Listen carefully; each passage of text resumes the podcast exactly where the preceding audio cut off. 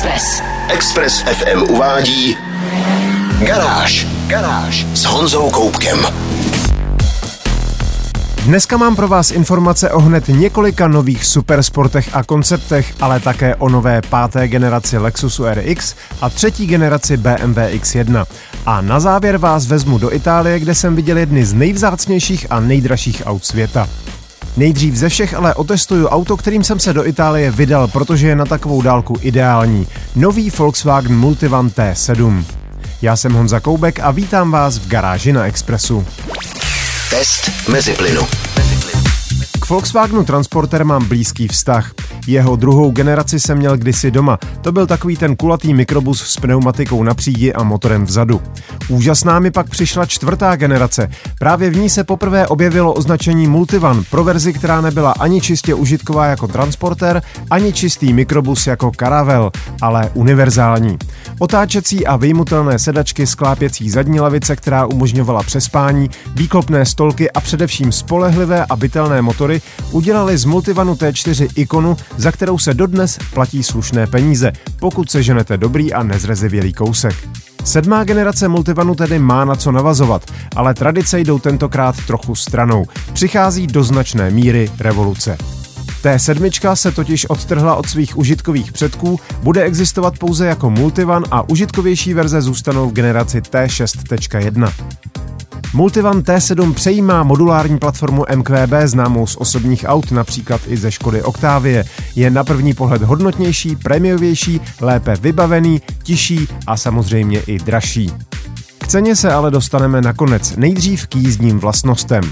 Modernější platforma znamená, že auto nejen výrazně lépe jezdí, a to mluvím jak o jízdních vlastnostech v zatáčkách, tak o jízdním komfortu a odhlučnění, ale také může mít veškeré jízdní asistenty, které z osobáků známe. Vzhledem k tomu, že jsem o víkendu potřeboval urazit dvakrát devět set kilometrů, rád jsem všechny využil. Adaptivní radarový tempomat je naladěný jemně a neruší vás.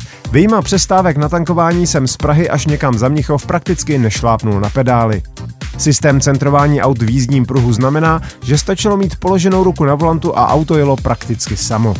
Měl jsem benzínový dvoulitr a abych nezbankrotoval, i na německé dálnici jsem tempomat nastavil maximálně na sto čtyřicet kilometrů za hodinu. Ale i v téhle rychlosti byl hluk obtékajícího vzduchu na velmi nízké úrovni.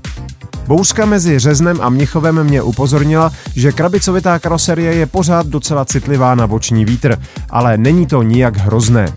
Jak moje cesta pokračovala, se dozvíte hned za malou chvíli.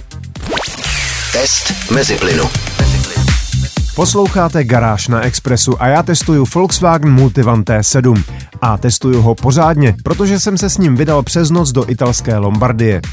Příjemný podvozek i odhlučnění znamenaly, že jsem do setmění přejel celé Německo a už kolem jedenácté večer překročil rakousko-švýcarskou hranici. Na švýcarských dálnicích, kde je rychlost pouze sto deset kilometrů za hodinu, klesla spotřeba dvoulitrového TSIčka k osmilitrové hranici. Ale při přejezdu hor už jsem toho začínal mít dost, a tak jsem zajel na parkoviště a vytěžil maximum z modulární praktičnosti zadní části Multivanu. Už v Praze jsem totiž vyndal tři z pěti zadních sedaček. Jezdí po třech sadách podélných kolejí, stejně jako praktická středová konzola s výsuvnými stolky. Koleje jsou zapuštěné do podlahy, takže mi stačila slabá nafukovací karimatka a spacák a naprosto bez problémů jsem se vyspal. Totéž jsem pak opakoval druhý den na zpáteční cestě a ani moje záda nijak neprotestovala. Variabilita je prostě silnou stránkou Multivanu. Můžete z něj udělat dodávku, mikrobus i pojízdnou kancelář či konferenční místnost a všechno je to otázkou pár minut. Benzínový motor si průměrně bral kolem deset litrů benzínu na sto kilometrů, takže pokud často jezdíte dlouhé cesty, pořád bych ještě doporučil spíš dvoulitrový turbodiesel. Nově je ale v nabídce i plug-in hybridní varianta s benzínovou čtrnáctistovkou a elektromotorem. Tu bych naopak doporučil výhradně v případě, že jezdíte především krátké cesty po městě a blízkém okolí a máte doma nabíjecí wallbox. Jakmile by vám baterka měla často docházet a malý motor by pak auto tahal sám, raději ušetřete a zatím si kupte některou z čistě spalovacích verzí. Základní benzínová patnáctistovka je pak vhodná také spíš do města. Jak jsem naznačoval na začátku, tišší, modernější a lépe jezdící Multivan té sedm je také dražší. Transporter zejména ve verzi Multivan nikdy nepatřil zrovna k levným autům, ale té sedm začíná na milionu a dvoustech tisících a testovaný kus s benzínovým dvoulitrovým a spoustou příplatkové výbavy snadno překonal dvoumilionovou hranici. I tak ale musím říct, že je to auto, které mě velmi baví a našel bych pro něj spoustu využití, kdybych na něj měl. Moje další zážitky s Multivanem uvidíte ve videu na w w w tečka garáž tečka c z. Garáž s Honzou Koubkem. bé em vé odhalilo třetí generaci svého nejmenšího SUVčka modelu X jedna. Sice je nejmenší, ale oproti předchozí generaci opět povyrostl, a to do všech směrů. Vpředu má větší, ale nepříliš velké hranaté ledvinky, full el é dé světlomety a celkově modernější nárazník. Na první pohled modernější je samozřejmě i zbytek karoserie. Můžete se přesvědčit sami ve fotogalerii na garáži tečka c z, ale osobně se mi zdá, že tahle X jedna bude výrazně povedenější než ty předchozí. Délka se zvětšila na rovného čtyři a půl metru, rozvor narostl o dvacet dva milimetrů, což ocení cestující ve druhé řadě, která je za příplatek podélně posuvná. Uvnitř bude i víc místa kolem loktů a kufr se zvětší na pět set čtyřicet litrů. Palubní desce bude pochopitelně dominovat nový zahnutý displej přístrojového štítu s infotainmentem iDrive osm. V nabídce budou čtyři motorizace, dvě vznětové a dvě zážehové, a později se přidají i plug-in hybridní varianty. Základní bé em vé X jedna S-Drive osmnáct i s pohonem pouze předních kol bude mít tříválcovou patnáctistovku o výkonu sto třicet šest koní a točivém momentu dvě stě třicet newtonmetrů. Silnější X-Drive dvacet tři i už má dvoulitrový čtyřválec o dvě stě čtyři koních a tři sta dvacet newtonmetrů. Oba diesely pak mají dvoulitrový čtyřválec, S-Drive osmnáct dé ho má laděný na sto padesát koní a tři sta dvacet newtonmetrů, X-Drive dvacet tři dé má sto devadesát sedm koní a čtyři sta newtonmetrů. Všechny verze mají sedmistupňovou dvojspojkovou převodovku. Už v listopadu dorazí také plně elektrický model iX jedna se dvěma elektromotory o maximálním výkonu tři sta třináct koní a točivém momentu mohutných čtyři sta devadesát čtyři newtonmetrů. Stovku bude umět za pět celá sedm sekundy, ovšem maximálka bude omezena na sto osmdesát kilometrů v hodině. Dojezd by měl podle normy činit čtyři sta třináct až čtyři sta třicet osm kilometrů. Více informací najdete na webu garáž tečka c z. Garážové novinky na Express ef em.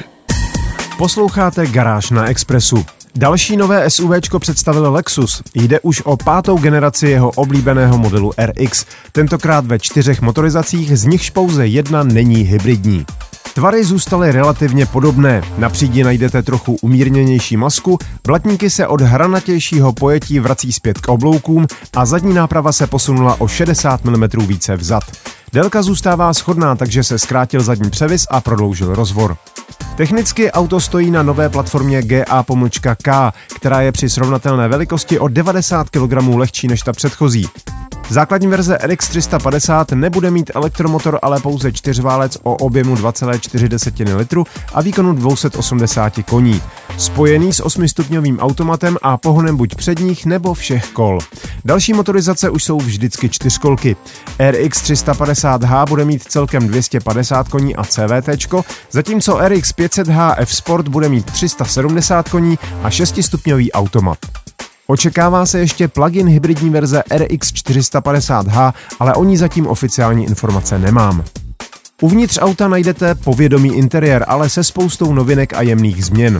Pod volantem je digitální kokpit s kruhovými přístroji, displej infotainmentu může mít až čtrnáct palců a je mírně nakloněný směrem k řidiči. Neuškodí připomenout, že Lexus už od základní verze nabízí poměrně bohatou bezpečnostní výbavu, včetně protikolizního systému s detekcí aut, chodců i motorek, adaptivní tempomat s asistentem jízdy v pruzích a systém autonomního nouzového brzdění. Lexus opět nabídne poměrně širokou paletu deseti laků, včetně zajímavé měděné metalízy, šedozeleného perleťového laku Nory nebo čistě bílé barvy Ultra. Uvnitř je doplní šest barev čalunění a čtyři varianty obložení palubní desky, včetně dřevěného a hliníkového. Další informace i fotky najdete na w w w tečka garáž tečka c z. Garáž. V posledním týdnu se vyrojila spousta konceptů i sériových supersportů, tak se na ně pojďme v rychlosti podívat. Začít můžeme DeLoreanem Alpha pět, duchovním nástupcem slavného D N C dvanáct, irského pokusu o sporták, který kdyby si nezahrál ve filmu Návrat do budoucnosti, tak by ho dnes nikdo neznal. Nový DeLorean má být čtyřmístný, ale i nadále má vzhůru výklopné dveře, alespoň tedy na počítačových skicách, protože v jiné podobě zatím neexistuje. Spíš než jako sporták vypadá jako manažerský sedan. Má vzniknout pouze osmdesát osm kusů a pohánět je bude čistě elektřina. Konkrétně více než sto kilowatthodin baterie a elektromotory schopné poskytnout autu zrychlení na stovku za tři celé čtyři sekundy a maximálku dvě stě čtyřicet kilometrů za hodinu. Dojezd by prý měl být kolem čtyři sta osmdesát kilometrů. Hladěnká a pouze metr třicet sedm vysoká karoserie má velmi dobrý součinitel odporu vzduchu, jen nula celá dvacet tři, což je jen těsně za Mercedesem E Q S a jistě by to pomohlo efektivitě. Osobně bych se ale raději moc netěšil. Podobných projektů už jsme viděli hodně a většinou je nikdo nedotáhl do konce. Mercedes naopak po letech dotáhnul svůj projekt hypersportu poháněného motorem z Formule jedna. Mercedes A M G One je okřídlená placka s hybridním pohonem o celkovém výkonu tisíc šedesát čtyři koní. Jen samotný vidlicový šestiválec o skromném objemu jedna celá šest litru dává neuvěřitelných sedm set padesát devět koní. Umí totiž točit až jedenáct tisíc otáček za minutu. Přímé vstřikování, pneumatické ventily, speciální výfukové potrubí, dva elektromotory u předních kol, další u klikového řídele a čtvrtý přímo u turbodmychadla, kde zajišťuje bleskovou reakci na plyn, to všechno jsou věci, které tohle auto posílají do budoucnosti. Stovka za dvě celé devět sekundy nezní ještě tak zajímavě, ale dvoustovka za sedm sekund, to už je neuvěřitelné číslo. Další spoustu technických informací a samozřejmě i fotky hledejte na garáži tečka cz. Ještě se krátce zmíním o unikátním supersportu Pagani Huayra N C, což je další výrobek dílny Pagani Special Projekt. Jeho dvanáctiválec od Mercedesu je přeladěný na výkon o rovných sto koní vyšší, má tedy osm set třicet koní a přitom nadále smí na silnice. Hmotnost navíc klesla z tisíc pět set padesát na tisíc dvě stě čtyřicet kilogramů. Prý díky použití nového druhu karbonu, který je o dvacet procent pevnější v ohybu, o osmnáct procent pevnější v krutu, ale taky o čtyři sta padesát procent dražší. Poslední novinkou je Maserati M C dvacet Cielo, což znamená italsky nebe. Takže ano, na vaše čelo vám budou dopadat sluneční paprsky, protože jde o otevřenou verzi eh, loni představeného šestiválcového sportáku. Připomenu, že na předchozí dvanáctiválec z M C dvanáct ztrácí ten šestiválec jen deset koní, ale je lehčí a díky turbům má výrazně lepší točivý moment. Cielo se liší celou karoserií, nikoli jen uřízlou střechou a oproti kupé je těžší o pouhých šedesát pět kilogramů. Střecha je skleněná s technologií digitálního zatmavení. Další info o všech zmíněných supersportech a konceptech najdete na stránkách garáž tečka cz. Garáž s Honzou Koubkem. Minulý víkend se na pobřeží severoitalského jezera Lago di Como sjeli ty nejvzácnější a nejdražší automobily světa. Každoroční soutěž elegance plným jménem Concorso d'Eleganza Villa d'Este přilákala nejen nový zakázkový Rolls-Royce Boat Tail za šest set milionů korun, o kterém jsem tu mluvil minule, ale také padesátku úchvatných veteránů a stovky elegantně oblečených hostů. Už samotné parkoviště za hotelem stálo za to. Několik kousků Rolls-Royce Phantom, včetně Drophead Coupé, pár Ferrari, jedno Porsche R U F, Aston Martin z osmdesátých let, dvě B M W Z osm, ale to nebylo nic proti hlavní výstavní ploše, rozkládající se kolem Vily d'Este. Celou akci sponzoruje B M W, jehož sportovní divize M letos slaví padesátiny, takže na trávnicích nechyběly tři exempláře legendárního B M W M jedna, staré M tři, ale také z Brusu nově představené B M W M čtyři C S L. Slavnostního odhalení se dočkalo nové B M W řady sedm. Soukromě bez foťáků nám ukázali i sériovou podobu velkého crossoveru B M W X M.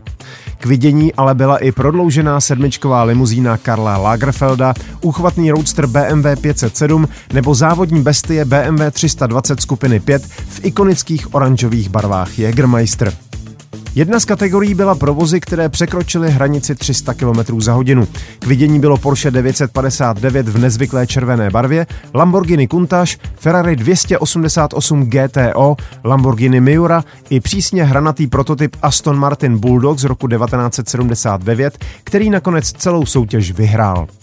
Další kategorie se jmenovala Kompresor s vykřičníkem a byly v ní krásné Mercedesy z dvacátých a třicátých let, včetně nádherného pět set čtyřicet ká Roadsteru Special baronky von Krieger a obřího Mercedesu sedm set sedmdesát Pullman s pancéřovou karoserií a hmotností téměř pět tun. Další, tentokrát sedmdesátého pátého výročí, slavilo Ferrari. Vedle úchvatného modelu čtyři sta Super America Aerodynamica stálo snad ještě krásnější Ferrari dvě stě padesát gé té Zagato a nezvyklé Ferrari tři sta sedmdesát pět America. Zvláštní místo patřilo šedému závodnímu Ferrari tři sta třicet pět es, jehož červené dvojče se před pár lety prodalo za třicet šest milionů dolarů. Ale nejvíc mě zaujalo unikátní Ferrari tři sta šedesát pět pé Berlinetta Speciale Tre Posti, třímístný unikát s volantem uprostřed, od kterého v roce devatenáct set šedesát šest vznikly pouhé dva kusy a teď je to poprvé, co se od té doby jeden z nich podíval do Evropy. Před druhou budovou hotelu stála originální á cé Cobra čtyři sta dvacet sedm, závodní Ferrari ef čtyřicet, Cadillac šedesát dva, Mercedes Gullwing, ve kterém se vozila Sofia Loren, nádherná Lancia Aurelia bé padesát dva Junior s karoserií Gia, unikátní Porsche tři sta padesát šest bé s karoserií od Abarthu nebo Maserati á šest gé cé es Mille Miglia. Jediným nezrenovovaným, ale za to původním autem bylo famózní Bugatti Typ padesát devět Sports. Vůz, který vyhrál velkou cenu Belgie Vespa a v Monaku dojel na třetím místě, si pár let poté koupil belgický král Leopold třetí a nechal ho přestavět na silniční vůz. Od té doby se zachoval v nezměněném stavu. No a takhle bych mohl pokračovat. Pokud vás taková stará, ale vzácná auta zajímají, určitě se podívejte na moje video, které jsem v Itálii natočil. Najdete ho na mém YouTube kanále Meziplin. Express. Express. To bylo z dnešní garáže na Expressu všechno. Videa a fotky k dnešním novinkám, stejně jako další nálož informací z motoristické branže, najdete jako tradičně na w w w tečka garáž tečka cz. Najdete tam i moje video o sedmé generaci Volkswagenu Multivan. Zvu vás také na svůj YouTube kanál Meziplin, kde najdete moje vlogy. Ten poslední je z úchvatné soutěže Concorso d'Eleganza Villa d'Este. A každý týden je tam také podcast o autech, který natáčíme s dlouholetým kolegou a kamarádem Honzou Červenkou. Díky za pozornost, mějte se báječně, buďte zdraví, jezděte rozumně a na Expressu naslyšenou zase za týden. Garáž na devadesát celá tři ef em.